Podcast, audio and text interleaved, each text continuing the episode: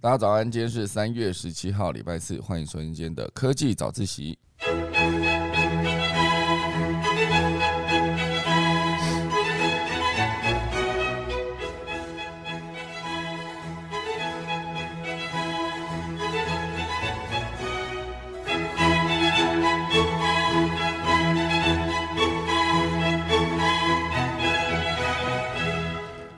好的，今天可以早一下跟大家分享几则消息。第一大段会跟大家聊到，就是还是乌俄战争带来后续的影响。那这次会从经济层面去跟大家聊一聊，就是战争带来的对两个国家都会造成一些负面的影响。啊，这次以俄罗斯来说，因为大量的经济制裁呢，目前为止它的货币卢布哦，有可能变成沦为玩具钞，就是价值降低了非常多。好，等下跟大家分享后续还有一些跟金融相关的消息。第二大段呢，会跟大家聊到就是呃，U Space 好，这个在台湾发迹的一个共享停车位的服务，目前为止它进化到已经可以共享停车位上面的车子喽。好，这件事情我觉得蛮酷的。那甚至还可以共享特斯拉，我觉得这件事情感觉蛮有吸引力的，对不对？好。好，第三大段呢会跟大家聊到，就是美国有一间公司，它叫做 Icon，好，它卖出了美国首批的用三 D 炼印建造的房子，好，这甚至也不是说一间呢，它是一整个社区，全部都已经利用三 D 炼印把房子盖好之后呢，现阶段成交啊，应该说完呃成屋之后，已经整批的卖出去了，好，这一块非常的酷，好，那接下来钟声过后呢，就要开始今天的科技早自习喽。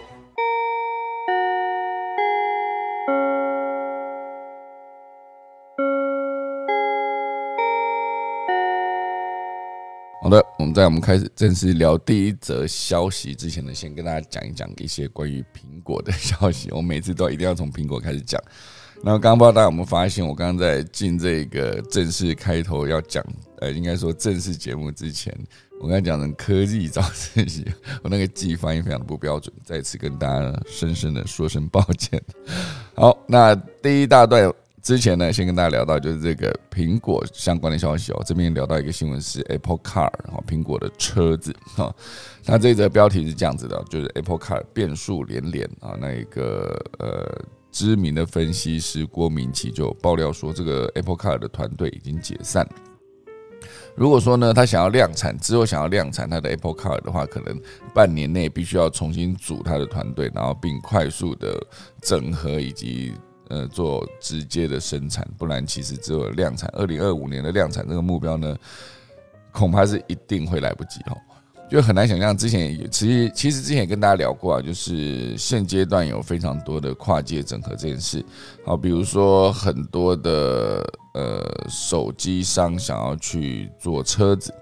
那甚至前一段时间呢，很多做车子的也想要回过头来做手机，哈。那是因为自从呃车子从传统的柴柴油燃油汽车的动动力，然后把它转变成呃电力，哈，然后用电动车的方式来做一辆车，那就变成说整个车子的概念就会跟传统的手机，也不能说传统手机，跟智慧手机一样，它就是软体跟硬体的整合哦，因为以前。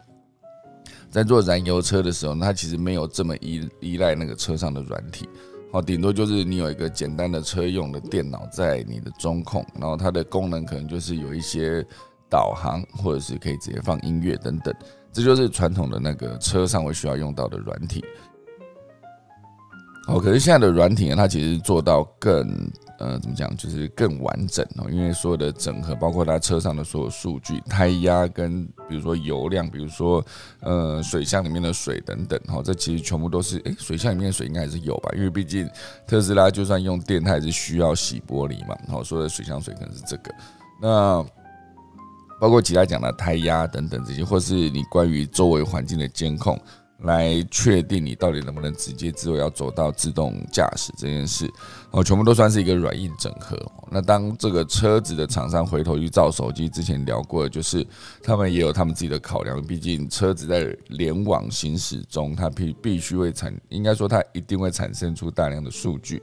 那那些数据的产生之后，除了你要存在车内之外，你也必须及时上传到云端，然后上传到云端才有直接做即时监控跟做分析反应的可能，好，所以我觉得之前很多车子哦，回过头来做手机，主要就是因为这样，好，希望可以直接透过他们做出来的手机这个产品跟车子做整合，那他们跟所有手机的网络服务商来说，就不用额外再用一个车子的媒体、车子的荧幕这件事情来跟网络的运营商去做整合，因为每一辆车它上面的荧幕都不一样啊。可是如果你今天是做手机的话，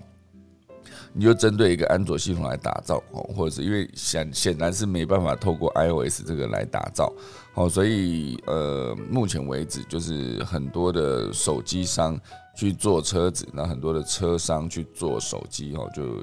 就变成这个界限越来越模糊了。好，那目前为止我们再回到这一篇哦，就是苹果造车这个进度哦，目前为止就传出了一个变化。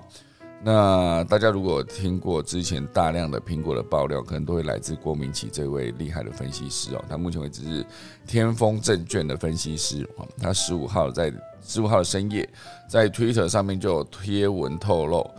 苹果的 Apple Car 团队目前为止呢已经解散一段时间了。好，如果你想要在二零二五年达到量产目标，未来的三到六个月内，如果你组织没有重组的话，二零二五年一定来不及。好，所以当然其实。呃，苹果造车计划这件事情是来自在二零一四年就传出了一个苹果有一个电动车计划叫做 Project Titan，哈，就是泰坦计划。它的进程受阻的传言从它成立到现在就是传言不断了，就是设计的过程中可能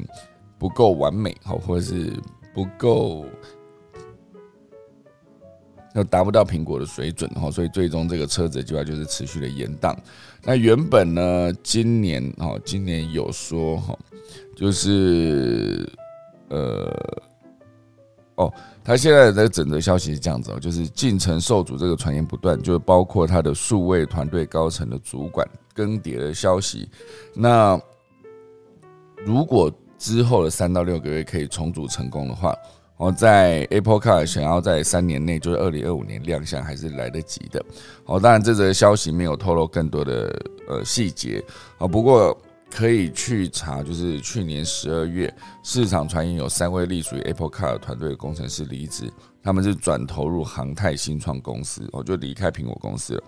那我就很难想象，如果你在苹果，就如果我有兴趣苹果工作，当然我觉得他们的工作一定也是压力很大。不过至少你可以确定一件事，就是跟你共同工作的旁边的其他同事们，一定也都是很优秀。很多时候，我觉得你在一间公司，其实不见得就是呃享受公司的福利啊。当然，那其实那也是其中一块，就可能高薪呐，然后其实有其他的福利等等，或者高的那个年终年终分红。不过，我觉得真的在厉害的公司最有价值的一件事情，就是你可以跟很多厉害的同事共用他们的厉害的脑袋。我讲共用，其实就是透过不同每次的开会跟脑力激荡，其实。很多遇强则强的人就可以直接想到更好的点子，那很多更好的点子也都是因为这样子的呃互动碰撞之后才产生的哦，所以我觉得厉害的同事这件事情永远都是去厉害的公司可以有最最有价值的一件事啊。不过当然前提还是要彼此互相尊重啊，不然如果大家都彼此看不起对方的时候哦，那你其实是没有办法好好的工作的哈。好的，我的那个呃。猫咪的饲料机又再次的把饲料放到碗里哈，我的猫又跑去吃了。好，那呃，所以这则消息讲的就是，如果接下来三到六个月内，苹果没有再重新把它的造车部门的团队再组起来的话，二零二五年呢，就是显然来不及，它的车子可以量产。因为你要量产，你可能二零二三年就要完成测试，好，二零二四年才可以进入量产这个阶段。可是他们现阶段是。呃，很多人在做那个模拟图哦，就是渲染图，就是想说苹果的车子之后会长什么样子。我在抖音上面也看过非常多，就是渲染图之后，它甚至还可以直接把变变成一段动画。哦，就是你可以看到这个苹果的车子前面有个大大的苹果 logo，然后那个造型非常的流线啊，轮子的设计也非常的不同。然后在那个他们把这个动画结合在实景里面，看着就好像苹果的车子直接在路上走这种感觉。好，所以总之呢，这就是今天的正式开始之前跟大家提到的其中一则苹果的消息。当然还有另外一个，就是呃，苹果目前为止它的 iOS 十五点四正式版更新哦。就如果说你有去下载更新的话，那你就可以有一个新功能叫做口罩解锁。那戴着口罩依然能够解锁，它其实就是扫描用户眼睛周围脸部的特征。好，跟以前的 Face ID 相比呢，扫描范围会更集中。好，所以就是就算戴着口罩，你也一样可以直接去做解锁。那这功能其实设定上也不难哦，只要你更新完十 iOS 十五点四的话，接下来直接在设定里面就设定 Face ID 的解锁，可以直接显示就是戴口罩解锁这件事，就可以快速的之后就是解锁你的手机。好，就是我觉得这件事情非常方便啦，因为之前我会跑去买 Apple Watch，主要也是因为这样。哦，你在出外移动的时候，你戴着口罩，那。嗯，你在解锁的时候，它就是扫一次 Face ID 扫不到，它就会再扫一次，然后再扫一次还是扫不到之后，它就会直接跳出一个让你打密码，所以你就是持续不断要去按那个四位数或者六位数的密码，就很麻烦。那后来当我带了 Apple Watch 之后，它可以直接做联动，我只要拿着 Apple Watch 那手，直接拿起手机对着脸，它就可以直接快速的解锁。而快速的解锁的同时，手手表上面也会有一个简单的震动，让你知道就是这一次是透过 Apple Watch 做解锁的。不过现阶段如果 iOS 十五点是直接有这个功能的话，我觉得 Apple Watch 那个功能就不会是这么重要的一件事。可是至少我之前有一大段时间就是使用了这个 Apple Watch 解锁，就比较方便了，就不用一直在打那个密码。因为毕竟常常我在移动的时候都骑脚踏车嘛，那你骑脚踏车的时候，如果你要把手机拿出来要解锁，可能要突然你要看一下地图等等，你就要额外再重新按，那其实非常的麻烦。好，好，所以这就是今天第一大段开始之前，有跟大家提提到了两则苹果的消息。好，正式进入第一大段的俄罗斯跟乌克兰的战争这件事。那这一次其实讲的全部都还是经济这件事。哦，因为经济永远都是战争过后或者战争进行中一定会呃受到严重打击的一块。哦，所以过去一个月来呢，俄国的卢布兑换美元已经贬值了百分之四十，一个月骤贬百分之四十哦。其实甚至它甚至根本还不到一个月，因为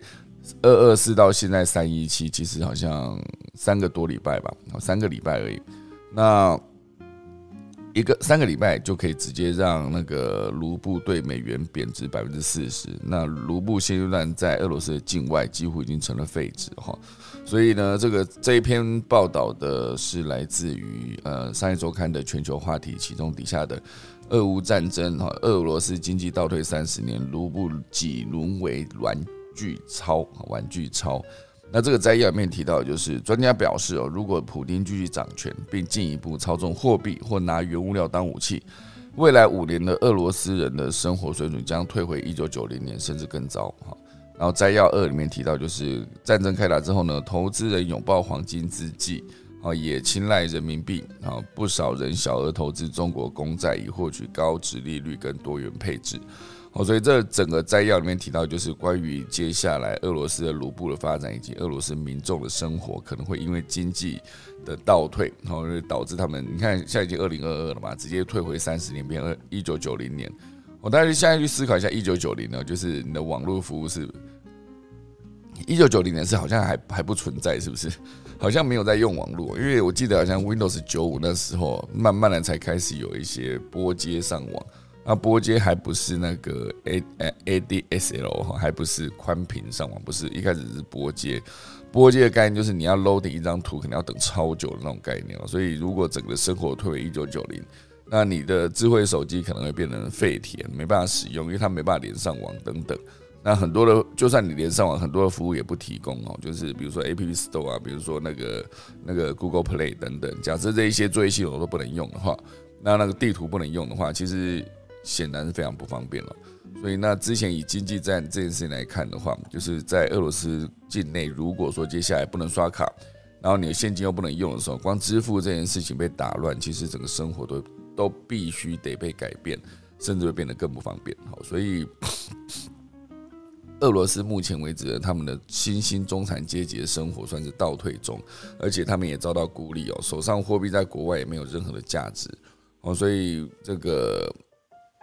如果哈接下来的政权没有变天的话，让普京继续掌权呢？这个分析师就以呃分析说，进一步如果他是操纵货币或拿原物料当武器，未来五年呢，俄罗斯人的生活水准将退回一九九零甚至更糟。那当然，政策专家认为，退出俄国的美国企业未来五年几乎不可能重返当地。哦，一旦业者目前为止选择撤出俄罗斯，他们付出的代价记入账上，企业会承担损失，所以很难说服他们再次啊，很难说服他们改变承诺，再次踏入俄罗斯。哦，所以可以算起来，就是离开俄罗斯，目前为止撤出的企业，他们可能永远不会再回去了。所以现阶段就是俄罗斯遭到孤立之后，他们能做的事情就是靠拢北京哦，就是让目前为止呢，呃，北京是必须维持中俄间的无限友谊哈，以避免卷入纷争，遭到西方的制裁。所以中国如果现阶段它非常靠拢俄罗斯的话，那可能大家其他的要制裁的呃各个国家就会想说，那连中国一起制裁，一起制裁北京这一边。那如果没有的话，那当然就是一个现阶段大家看到就是人民币是目前为止乌俄战争的最大赢家哦，因为目前为止乌克兰炮声隆隆啊，投资人拥抱黄金之际也会青睐人民币啊，把它当做相对稳定的一个货币。那北京也想趁这个时间推广人民币的使用哦，所以。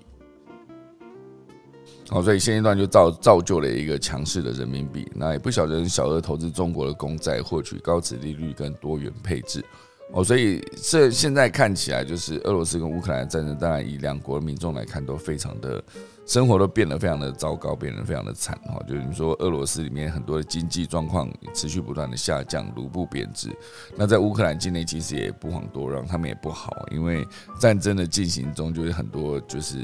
离开家园啊，家园破碎，妻离子散等等。所以战争永远都不是好事哈。所以当然现阶段就是所有东西你在。所有的手段用尽之后呢，好像最后面就只能选择战争嘛。所以这次战争大概逻辑上来说也是这个样子。好，所以以这一次的开战之后，对经济的影响很明确的，就是俄罗斯官方甚至他民间，其实在经济的打击跟各国经济制裁下都过得非常不好受。那嗯，另外一块，然后跟战争影响的经济有关的是，这边可以直接想到就是美元的霸权直接。可能会不保，因为沙乌地阿拉伯哈，就是这个沙国考虑部分石油将改以人民币计价啊，这也是上一周看的报道哈，里面就提到是消息人士表示呢，沙乌地阿拉伯正积极跟北京协商，要让一些卖给中国的原油改采人民币计价啊，此举将削弱美元在全球石油市场的主导地位，同时呢，也代表沙国这个全球最大的原油出口国对亚洲的又一。个重大的转折。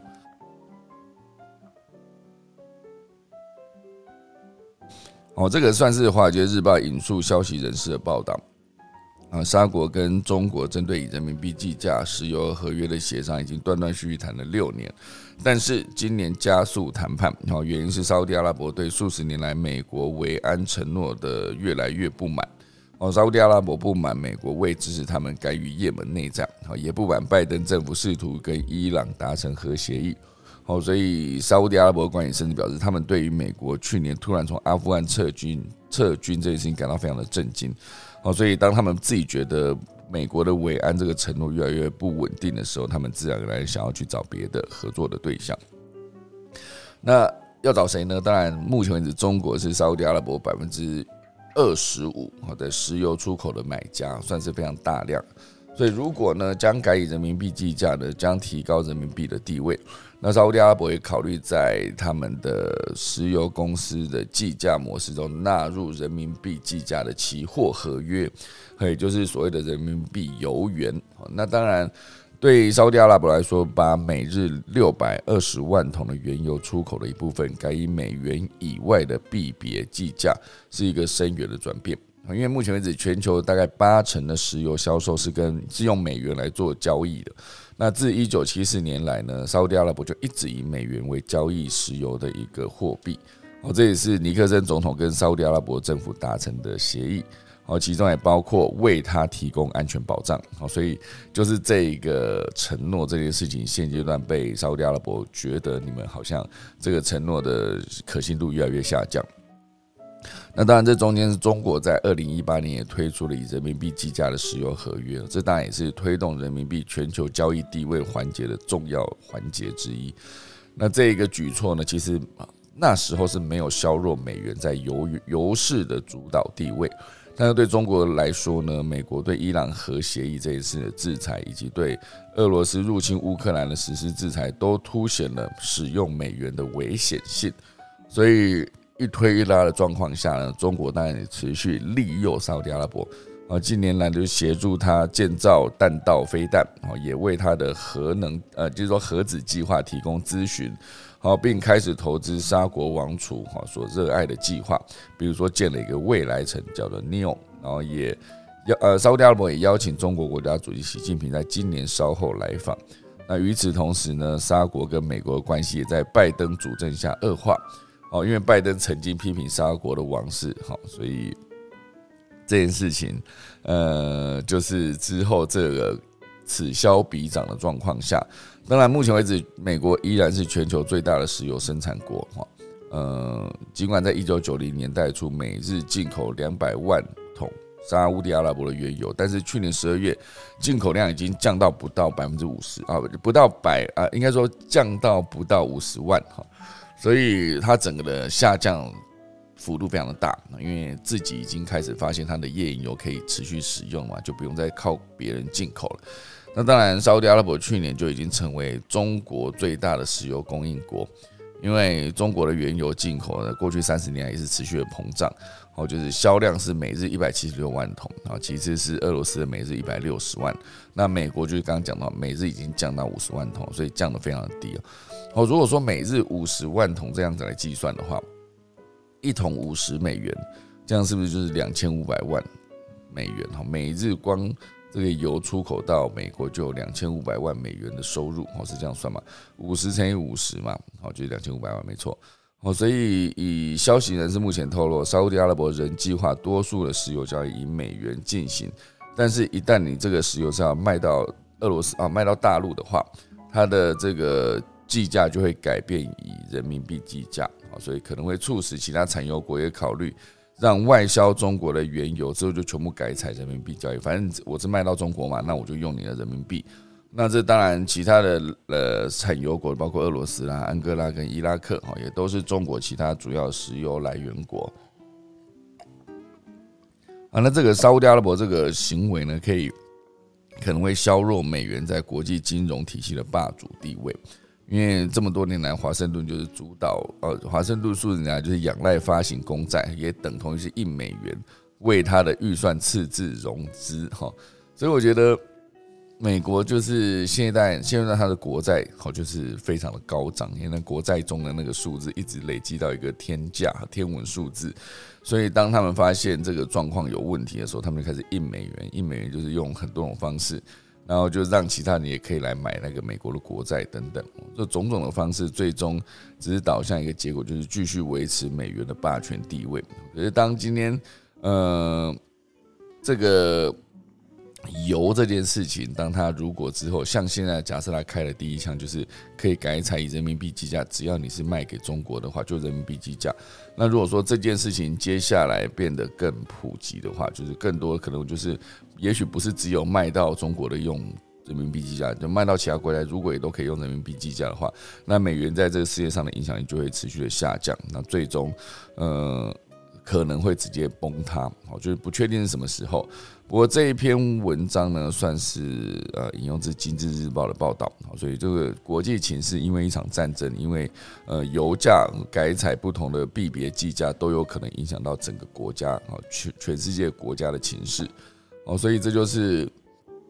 关于一个呃这个战争后续的一个影响。那当然，这个战争其实还有很多可以说啊，就是这次俄罗斯跟乌克兰战争中，乌克兰的很多新创产业仍然使用开发 A P P 等技术持续抵抗运动。哈，这所以这边标题是这是来自英赛的报道，标题是十万宅宅十万军，乌克兰的工程师在防空中继续开发 A P P 来救国。哈。阶段应该已经走到要大家住在防空洞里面，因为很多就是轰炸，然后很多就是地面的部队进犯等等，所以住在防空洞里面相对是比较安全的。那因为这个有一个日经新闻的估算，乌克兰大概有百分之应该有三十万，不是百分之，乌克兰大概有三十万的 IT 人员，啊，近年也承接了许多企业的委托开发，好，所以这一些 IT 人员呢，其实就是在开战之初到一路到现在，他们都持续用他自己的专业去想办法，如何可以协助这个国家更有效的做抵抗。那当然，这个非常多的呃开发商，应该说开发人员哦，他们其实也做了一件事，就是先确认哪些 APP 会连到俄罗斯的防监控软体。所以，包括那个避难的时候不不容易充电，所以他们也做出了一个能够抑制 iPhone 电池快速消耗的软体。哦，那此外也开发了可以采用网络搜讯、分享正确战况的免费 VPN 功能。好，所以这几个厉害的工程师们呢，就是在作战期间，他们其实就是还是可以。透过自身的能力，为这个战场，就你没办法直接上战场，可是为了整个大作战的局势，还是可以贡献一份自己的心力。这件事情其实从自己的角度出发，自己的专业出发，就是现阶段你想想看，之后在万物联网的时代，你能够在网络上面有一些声量，就是你可以控制一些东西，其实对这个世界，还有甚至是对你自己在这个网络上面影响力，还是很有帮助的。哦，所以这是这几则全部都是一个因为战争而后做的后续的影响。当然这边还有最后一则啦，就是现阶段特斯拉跟比亚迪全部都宣布涨价，这其实都算是一个有名的电动车制造商特斯拉啊，那比亚迪其实也是。那比亚迪它其实背后还有它的电池的技术啊，所以呃全部都宣布涨价的过程，当然是因为全球金属价格飞涨啊，所以现阶段所有的电动车产业。价格全部都飙涨啊！原物料就是其中一个，就像我昨天提到的一个镍，哈，镍矿是制造电动车电池的重要原物料。当这个镍持续上涨的时候，你最终电池就会涨价。那电池算是电动车里面最核心的一个环节哦，所以当电电池涨价的时候，所有的车终端的售价会涨价，这件事情也就不意外了哈。所以涨价完毕之后呢，在中国的 Model Three 哈，这个 Performance 它其实它的售价就变成三十四万九千九百人民币。那呃，从三十四万，而这一周特斯拉又再涨哈，就是直接从三十四万涨到三十六万七千九百九十哈，七千九百哈。那呃，Model Y 也是从三十五万一路涨到三十七万。那 Model Y 的 Performance 是从三十九万直接涨到四十一万，我觉得它涨幅大概都是涨了两万人民币哦，两万人民币再乘以四，差不多，反正就应该涨不到十万了哈，应该是这样子，可能它涨的幅度还是蛮大的。那包括比亚迪其实也是这样讲，就是包括镍跟那个锂，哈，在只要所有做电池的那个原物料，它的价格都一直在涨。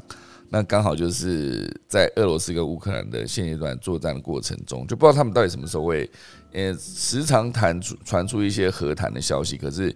每一次有这个消息之后，结束都结束在好像和谈没有共识，哦，就是或是一小部分有共识，可是大部分比较牵涉比较广广泛两方利益，可能影响比较大的那些都不会有共识，好，所以就只能让战争继续进行下去，哦，这就是现阶段的状况。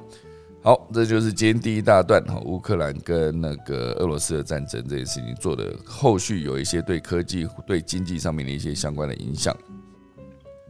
那第二大段呢，会跟大家聊到就是一些就是新创，关于这些创新创业这件事情，然后有很多公司做了哪些的调整哦，比如说第一则会理聊到了就是 Uspace 这间公司啊。不知道大家有没有使用过 Uspace 的这个服务啊？Uspace 是一个 A P P，它主打就是可以直接让你在呃抵达一个地方，比如说你到台北哦，你可以直接在 Uspace 上面看到很多的停车位，而这些停车位呢，它其实并不是一般的，应该说并不只是一般的停车场。因为有跟 Uspace 合作的呃那个停车场，它当然是可以看得到你的停车位在哪边。可它最重要就是，如果假设我今天是一个家里有停车位的人，那只是最近呢，我的车就是拿去保养，所以我可能有五天的时间家里是没有车，所以那个停车位就是空着的，我就可以使用 Uspace 的功能，直接把这个这一个车位。让它显示在 Uspace 的 APP 上面，所以任何一个只要使用 Uspace APP 的使用者，他想要找停车位的时候，他就会看得到我这一个位在我家的可能是门口的一个停车位，或是我家的车库的一个停车位。这件事情非常方便，就是如果我的车子的停车位是有空闲空闲的时间，比如说很简单，呃，早上我开车到另外一个地方去上班，那在我下班之前，这个停车位就是永远都是空着的，因为毕竟它原本就是要用来停我自己的开回来的时候的车子。哦，所以在上班的这八个小时到九个小时时间，这个空下来这个资源资源，它如果可以透过 U Space 这个服务来活用的话，那我当然有办法收到更多的钱嘛。因为毕竟在那段空下来时间，反正空着也是空着。那如果有人要停，我就让他停，我还能收到租金，这其实不是一举两得嘛？就不会让他闲置在那里。哦，所以这是 U Space 当初这个主打的一个服务哦，就是你你家里有多的车位，你可以透过我这方式直接租出去。那如果想停车的话，你可以直接在这边找到更多的。停车位哦，就如果说今天这个场域，比如说呃，你住林口，那你在台北上班，那你在林口在你的上班时间的这个停车位呢，它就是空下来的。那如果说今天某一个地方它是有大量的，比如说哦，就类似三重哈，很多人会开车到台北上班，或是住哪里新庄开车到台北上班，类似这样子，那可能在当地就会有非常多的空的车位，因为大部分的车子都已经移动走了嘛。所以 Uspace 算是一个可以把那个停车位这个资源活化的一个非常重要的一个服务哦。所以之前它的服务是这样，那现阶段它如果在往上延伸到，如果说今天你知道这个，假设我今天就很明确知道这个车子这两天我是不会用哈，比如说我车子停在家里，然后我是直接出差一趟三天，好到到可能是。香港还是去日本开会之类的哈，就哎三天好像没办法，因为你回来得隔离哦。总之就是一旦我要出国，我的车子目前为止用不到，我甚至连这辆车我都可以直接在 Uspace 上面去开放让大家去租哈。所以这件事情就是你可以到付租并到付还车，然后可以享受全新特斯拉车款的驾驶乐趣，还省去繁杂的租用程序。我这感觉蛮方便的哈啊，因为这个其实 Uspace 已经。呃，以过去是以共享车位平停车位的平台为基础，哦，经过了五年的停车场域开发，所以他就看好电动车市场的高速成长。然后他同时也拓展了超级充电站的建制，并且也引进了多辆特斯拉车款，让用户享受全新的租车体验，并开放平台让个人与租车业者加盟。哦，所以哦，这个把它变成一个平台哈。所以它是在十六号，也就是昨天，正式推出了一个新品牌，叫做 U Drive 哦，就是在它 U Space 的 U 系列底下的新服务，叫做 U Drive，然后中文名叫做优驾啊，U 是悠闲的优，驾是驾驶的驾，优驾啊，那就是进军共享电车服务啊，目前现双北市哦，所以主打特斯拉系列车款，并透过 U Space APP 一键租车到付哦，就是并可上付还车。随即享受这个特斯拉全新的系列车款的驾驶乐趣，哦，省去繁琐的租呃租用的程序，好，所以这个目前为止是试营运期啊，全面半价优惠。Model Three 呢，一日平日是二九八零元哈，Model X 是七九八零元，哦，这全部都含免费到付还车。但除除了接下来还会推出 Model S 跟 Model Y 之外，那会提供每日一百公里内免里程费的服务。然后使用超级充电站也是费用全免，都由平台来买单。预计未来会开放二十四小时即时租车到付。那这件事情之后还可以开放车主加盟哦，就是投入特斯拉，不管是新车、二手车都可以。到如果你投入到 Uspace 的租赁公司合法靠行，都可以是像是加盟平台创业一样，哦，都会有 U Drive 的平台协助你，哦，去营运营车辆管理，然后去共享分润的收入。哦，所以这些这个这个服务算起来，如果说每个月每辆车都有顺利的都租出去的话，每台车每月将近会有六万块的收益，哦，就可以轻松获得被动收入，然后还可以获得呃，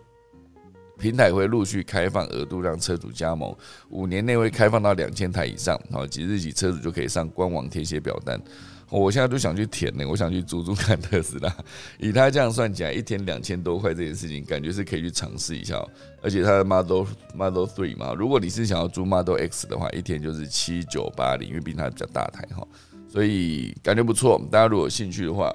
可以去下载一下 U Space 的服务，也可以去了解一下这个优价这个可以租特斯拉这个服务，它到底该如何使用哈。之后大家如果有兴趣的话，就是试试看哈。好，这就是今天这个关于这个创业服务的其中一个项目。那当然这边还有另外一个，就是跟赖有关哦。赖上面有提到是，携手二十六家企业布局 NFT 的生态系，所以。接下来这个交易平台将登场之后，还会进军 GameFi 哈，就是 G A M E F I，我不知道那是念 Fi 还是 Fi 哈，所以总之它就是可以进军游戏的一个领域。那当然，这个目前为止大家都在讲 NFT 嘛，哦，就是非同质化代币，所以赖目前为止也在做这件事情，是宣布跟二十六家企业结盟，将各家旗下热门 IP 内容制作成 NFT，哦，同时也预告针对全球市场所开发的 NFT 交易平台 Dosi 哦，也会在近期上线，哦，所以你就不难看出赖他在 Web 三气领域的企图心其实还是蛮强烈的哈。那这。那个呃，目前为止这二十六家企业，哦，就是呃，好像就从赖这边来讲，赖 Next 其实是赖集团中发展 FT 的一个生态系的公司，它在南韩跟美国都有设立营运据点。那在分工上呢，南韩专注全球 FT 平台策略跟计划，在美国呢则专注 FT 的平台的业务。哦，所以在合作了这么多间厂商之后，它底下列出它的合作厂商，真的林林总总非常的多。那这一次呢，就是之后大家可以直接在购买体验上面，除了可以绑定钱包，用以太坊、比特币或是 Link 币哈，就 L I N K 的币去做加密货币支付的话，赖也规划开放信用卡、行动支付等一般大众熟悉的支付工具来购买或是贩卖 N F T。哦，这里有你上次昨天提到的那个。在全家可以购买 NFT 的同时，你是可以使用信用卡刷卡，或者是你想要用狗狗币，其实也都可以哈。所以这就是赖目前为止持续推出发展 NFT 的这个生态系的服务。呃，我是觉得它以它目前为止使用的会员这么多，就是大家目前为止只要你有在用赖的话，其实都是呃赖的会员。那这些会员有可能直接转换变成。如果他真的把这中间的摩擦力降低到最低，我讲我讲摩擦力意思就是，当你开始要买 NFT 的时候，就你你可以用最简单的方式哦，无痛的直接拿你现阶段熟悉的支付工具去买 NFT，那就会变成一个快速完成这件事情，那就更降低大家不想去购买的那个风险跟疑虑哦，所以我觉得这件事还蛮酷的。那讲到这个呃蛮酷的这件事情，这则消息我觉得也蛮有趣的，我就也分享给大家。好，这讲的是一间企业叫做美光，好，美光算是台湾非常强大的一间，呃，算是全世界前三大的记记忆体制造商。好，这个美光，那他最近的这则消息来自商业周刊的报道，它的标题是这样，他说：“谁说找不到人？”美光组了一个千位女工程师的大军啊，同一天他还列了一张照片，是呃在台中无城市有五名女性的设备工程师啊的一张照片哦，就是看起来每个人穿着无尘衣。当然没有戴帽子了哈，只是他们就主导说他们不到三十岁，而且他们却是美光啊，不能用“却”这个字，他们不到三十岁，然后他们是美美女工程师，美光女工程师的生力军。哦，他这个字真写的，他这篇写的是他们是美光女工程师的生力军。好，所以我刚才念他们是美光美女工程师的生力军，可是以照片上看起来确实，嗯，对，就是长得还不错。哦，所以我觉得以长相来这件事来看，跟对照能力，或者是你以你以男生跟女生来来判断工作能力这件事情，其实某种程度上是有点不公平的。所以这就是为什么很多的呃科技产业每一个月哈，就像像以去年第四季的半导体的产业，平均每个月的职缺是高达三万四千人。人才缺口在去年创下了七年来的新高，而且每一个半导体业都大喊人才荒找不到人。可是他到底是真的找不到人呢，还是明明就有人在眼前，可是你却因为潜藏的偏见选择视而不见？好，所以这边当然就是一个美光的人才招募处长哦，有一个叫做张梅兰的处长，他就有提到说，我们这一行找人很怪，一百个学生中明明有五十个女生，企业就硬要从。十个男生那边去找工程师，就是直接把五十个女生那边的工程师排除哦。所以拿掉男性优先的这个偏见啊，所以目前为止，美光它就是每五位工程师就有一位是女性哦，这个比例其实相当的高哦。那当然，以目前为止呢，在美光这间企业是在台湾，它的待遇不如台积电哈，或许不如台积，因为毕竟台积电算是真是全世界领导品牌了哈。但是它的工时不像台积电这么长，然后它的休假福利也相对更优渥，好，所以很多大学理工科系毕业的新鲜人呢，都会将美光跟台积电作为职业起点的选择啊。但是呢，啊，应该说这样子的一个单位当做起点的这个选择，当然就是让他们相对比较不容易缺人哦。可是他们真的不容易缺人，也是因为，嗯，理工系毕业生哦，应该说。他们不在既有的人才池中跟同业你争我抢，而是将目目光投向女性这个常年在半导体业被认为弱势的一个族群。好像美光目前为止它的统计数据是这样子哈，美光在台湾有六千三百名工程师哦，其中高达百分之二十二，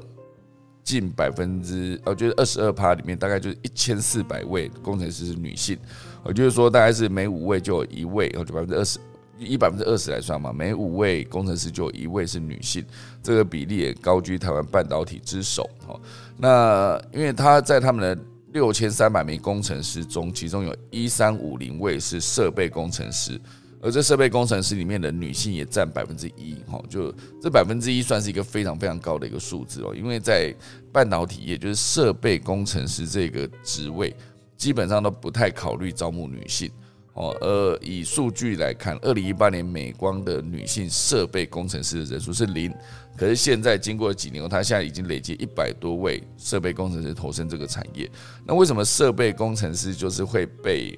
就是你会觉得为什么不适合女性呢？因为设备工程师当然就是一个他必须要搬重物，那搬重物的机会比其他工程师还要高。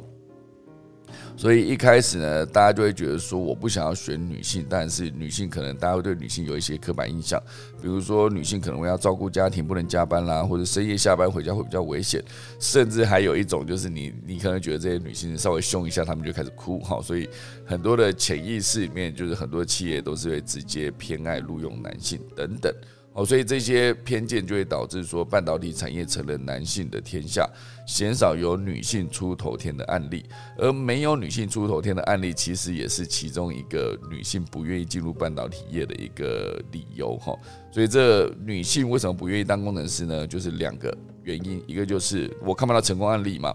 因为到底是谁可以这样快速爬到高管啊？如果没有的话，那我在那边做，感觉是一辈子做比较初级的工作。那第二代就像刚提到的，设备工程师需要常常搬重物，对力气较小的女性而言呢，这也是一个很大的跨入障碍。好，所以这两个就算是一个恶性循环。那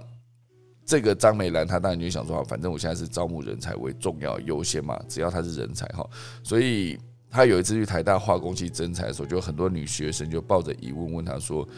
女性在科技业有机会出头天吗？好，然后这时候这一位处长他就说，他就会心里就想说，哇塞，他们都已经念到台大这么优秀的学生资历了，他们经历啊，应该说学历了，为什么还可以有对对自己有这么多的质疑呢？好，所以这件事情当然是他蛮惊讶的，同时也仔细思考，这确实是反映了女性不适合科技业这个偏见，从职场到校园都随处可见，包括学生本人，他们都觉得说，我可能真的不适合去做这个高科技产业，因为因为我看不到成功案例啊。好，所以当然这个这位处长他就想说，好，那为了扫除偏见，我就特地找了一名从新加坡籍的女性高阶主管到校园去做巡回演讲。这位主管呢，大学念理工科系，可是他用了十二年的时间哦，短短十二年，他就从基层工程师直接变成厂长，所以我觉得十二年当到厂长算是一个非常快速的一个崛起的概念哈，爬升到晶圆制造厂的厂长哈，而且直接从基层工程师就顾好自己的机台，一路爬升上去，变成你要率领三千名工程师，哦，用十二年的时间，哦，所以类似这些实际案例，就更增加女性在半导体业。我们也能发光发热的一个想法啊，所以这件事情就是一个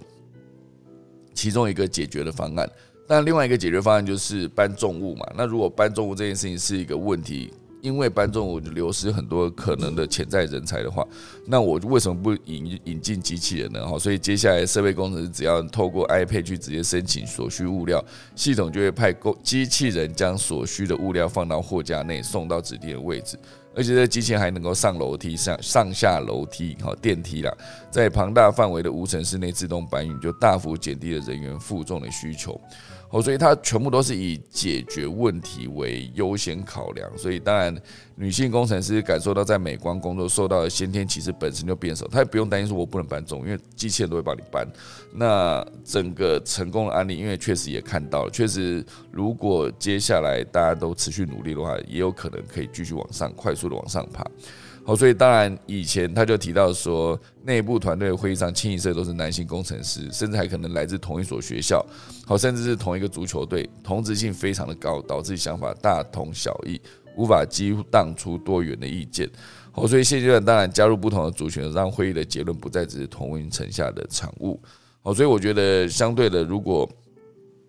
呃就是女性增加这件事情，我觉得对于整个的平衡这件事来看。所以我也不知道平衡要怎么定义啊。总之就是，它至少不会像以前一样，全部就是像刚刚讲的同一个学校，甚至同一个足球队。那大家想法都一模一样的情况下，你遇到问题的时候，可能就只有单一现金思考的其中一个解决方案，你没办法去思考别的解决方案。哦，所以我觉得美光这个大量聘用女性工程师这件事情，我觉得算是一个很好的案例跟想法，当然就推荐给大家参考一下。好，这件事情我觉得蛮有趣的。好，那今天这这就是今天的第二大段。那第三大段呢，就会跟大家聊到，就是有一个讲是讲大段的，可是讲讲起来剩下五分钟了，就是美国无壳世代的新解放，这也是数位时代的报道啊。有一间公司叫 Icon I C O N，它它卖出美国首批三 D 列印的房屋社区，然后他们下一步还希望可以登上太空哦，这也是蛮酷的。好，所以。呃，目前为止呢，疫情期间买房需求热络啊，以及市场待售库存量都非常的低，所以导致房屋的价格大涨啊，让房子跟晶片、卫生纸、卡车跟 Uber 司机一样，变成一个短缺的清单。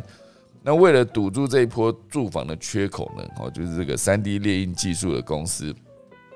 Icon，他们就是为了打造出适应力强、具有节能效用的房屋。他们就是以三 D 列印的方式，快速的把盖房子这件事情完成。那这间公司简单介绍一下，它是来自德州奥斯汀的建筑科技新创哦，它也是美国第一个获准使用三 D 列印房屋的公司。它二零一七年成立，它在二零一八年三月啊的呃西南偏南这个活动的举行期间呢，以不到四十八小时哈呃的时间。列印出拥有弯曲大厅造型的房屋，成功在世人眼前亮相。好，所以不到四十八小时，他就盖出一栋房子，这件事蛮酷的。它有一个渲染图在底下，还是它这是实景图啊？我们知道看起来蛮真的哦。它整个在列印的过程呢，就是先把骨架印出来，然后就再把骨架外壳也印出来。哦，所以这个执行长当初有说，就是当初创立 icon 的动机，就是基于全球住房危机以及。缺乏解决方案，所以他才使用三 D 列印机器。那机器人技术跟先进材料，就是他们目前为止可以直接建构出一个呃坚固、可以住也可以快速完成的一个房屋。它拥有一个类似水泥且兼具弹性的材料，好叫做 Lava Crate，好来做列印。那当然，他希望是突破人类对住房的期望跟想象。那他们目前为止也打进了主流的住房市场，并且成功售出第一批三 D 列印的房屋哦，所以目前为止，他也达成了很多里程碑跟成就啊，包括他 B 轮 B 轮融资得到了二点零七亿美元。那现阶段哈，它的持续融资的过程中，它的估值现阶段已经接近了二十亿美元了。哦，这个应该是实景照，我觉得看他这样子推出的这个实景照的照片，我觉得好像也是蛮厉害的。哦，目前为止呢，就是他们持续要解决美国面临三百八十万户住房短缺的问题，而且目前为止，他们就因为太空的呃议题也非常的热嘛，就之前大家都持续的发射他自己的太空船到太空，所以在新冠疫情爆发期间呢，美国多数城市都有住房短缺的问题。哦，所以如果接下来他们可以把目光放向外太空。他就呃，这个执行长有提到，他对于公司的未来，他是表明说，我们的目标是未来在十年后，哦，将 Icon 的技术带到月球上。那公司目前也跟 NASA 有合作中的项目，好酷！我直接跟 NASA 合作吼，希望能够在二零二二年的秋季，让太空人居住在第一个由 Icon 列印出来的火星模拟栖息地。哦，就是他们可以直接在那边打造一个。就是感觉在火星上面盖房子的话，似乎确实好像真的只能用三 D 列印哦，因为你无法把其他的，比如钢筋水泥一运上去，或是木头，感觉这些东西好像没有三 D 列印这么可以稳定的完成。好，所以我觉得这则消息看到就是，如果接下来这个三 D 列印的房子也可以直接盖在，比如说台湾某个社区，就是主打三 D 列印。可是我不确定这个三 D 零这也是在面对地震的耐受程度到底是怎么样。就是如果接下来有更详细的资讯查到的话，也再分享给大家。好，时间来到五十九分了，快速跟大家分享一下农民历。今天是二零二二年的三月十七号，然后也是农历的二月十五。好，今天算是神明诞辰哦，太上老君的生日，九天玄女娘娘的圣诞哈，都是今天好多人生日哈。今天好日子，一开光会说财，一灌机伐木拆卸树柱上梁，开仓会友啊，利券纳财非常多。忌出行嫁娶入宅跟安葬啊，所以今天不要嫁人就好。今天虽然是好日子，比较就宜的事情比较多，好日子算是一个好日子，可是就是不要嫁人哈。好，以上就是今天的可以早起，先来打下个钟喽。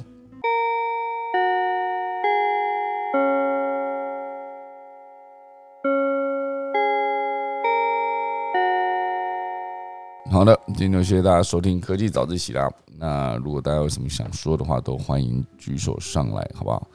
哎，今天连凯老师不是，今天那个何明老师跟那个不过外比都不在啊，所以连凯老师在。连凯老师想要讲点什么话吗？今天是那个 太上老君的生日哎，我之前都都不知道太上老君是农历的二月十五号出生的。对对对对，我今天就是要去拜太上老祖。要去哪里拜啊？呃，要在台南哦，啊呃，台北有的拜吗？台北，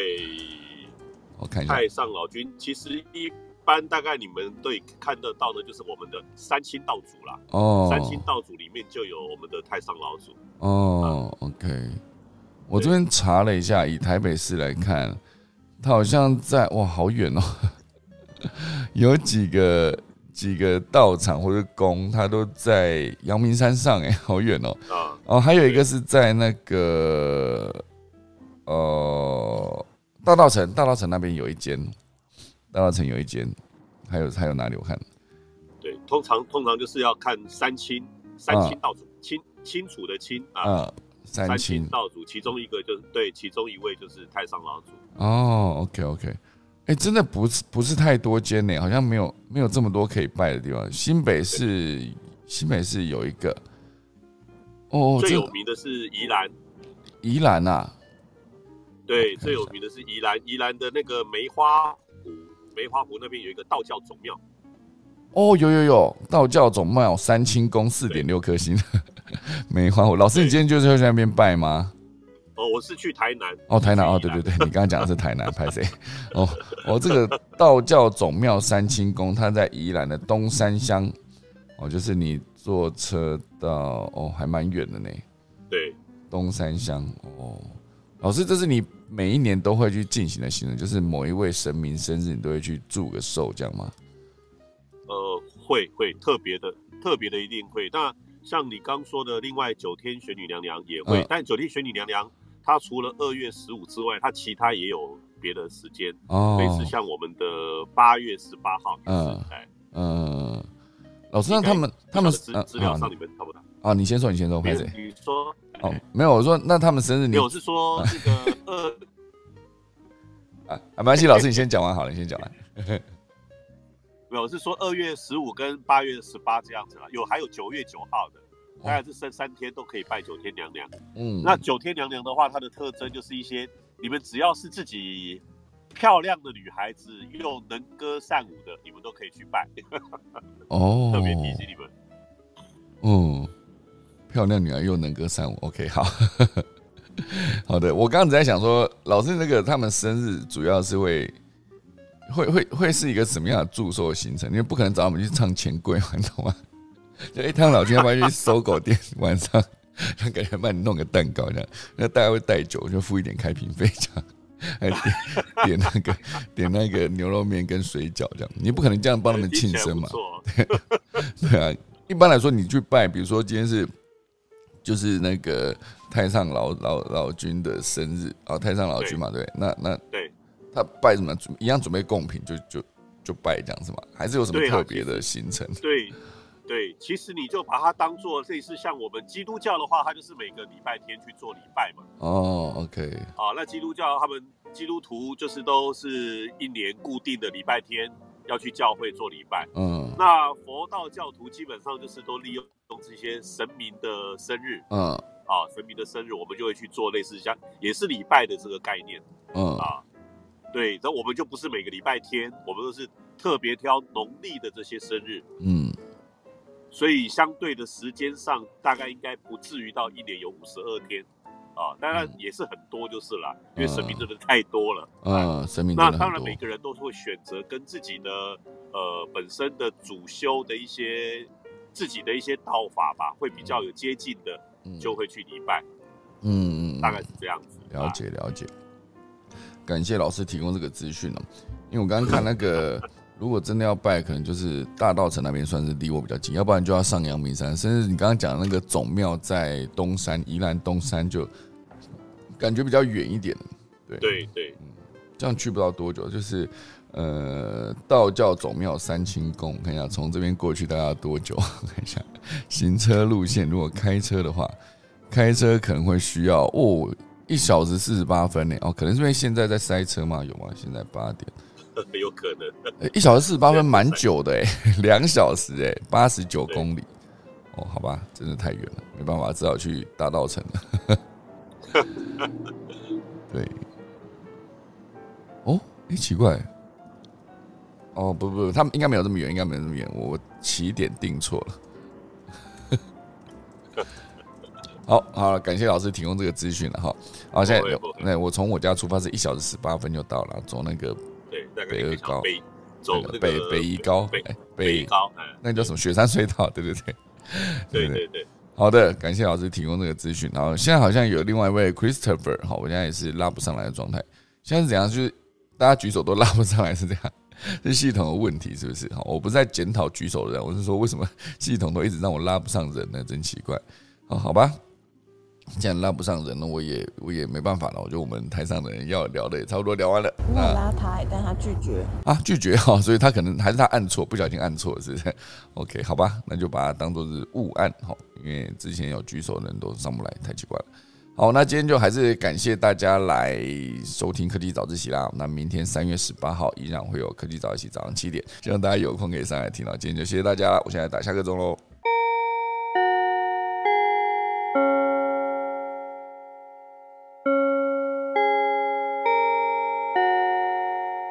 好了，今天就谢谢大家收听了，可以早起明天早上再见，大家拜拜。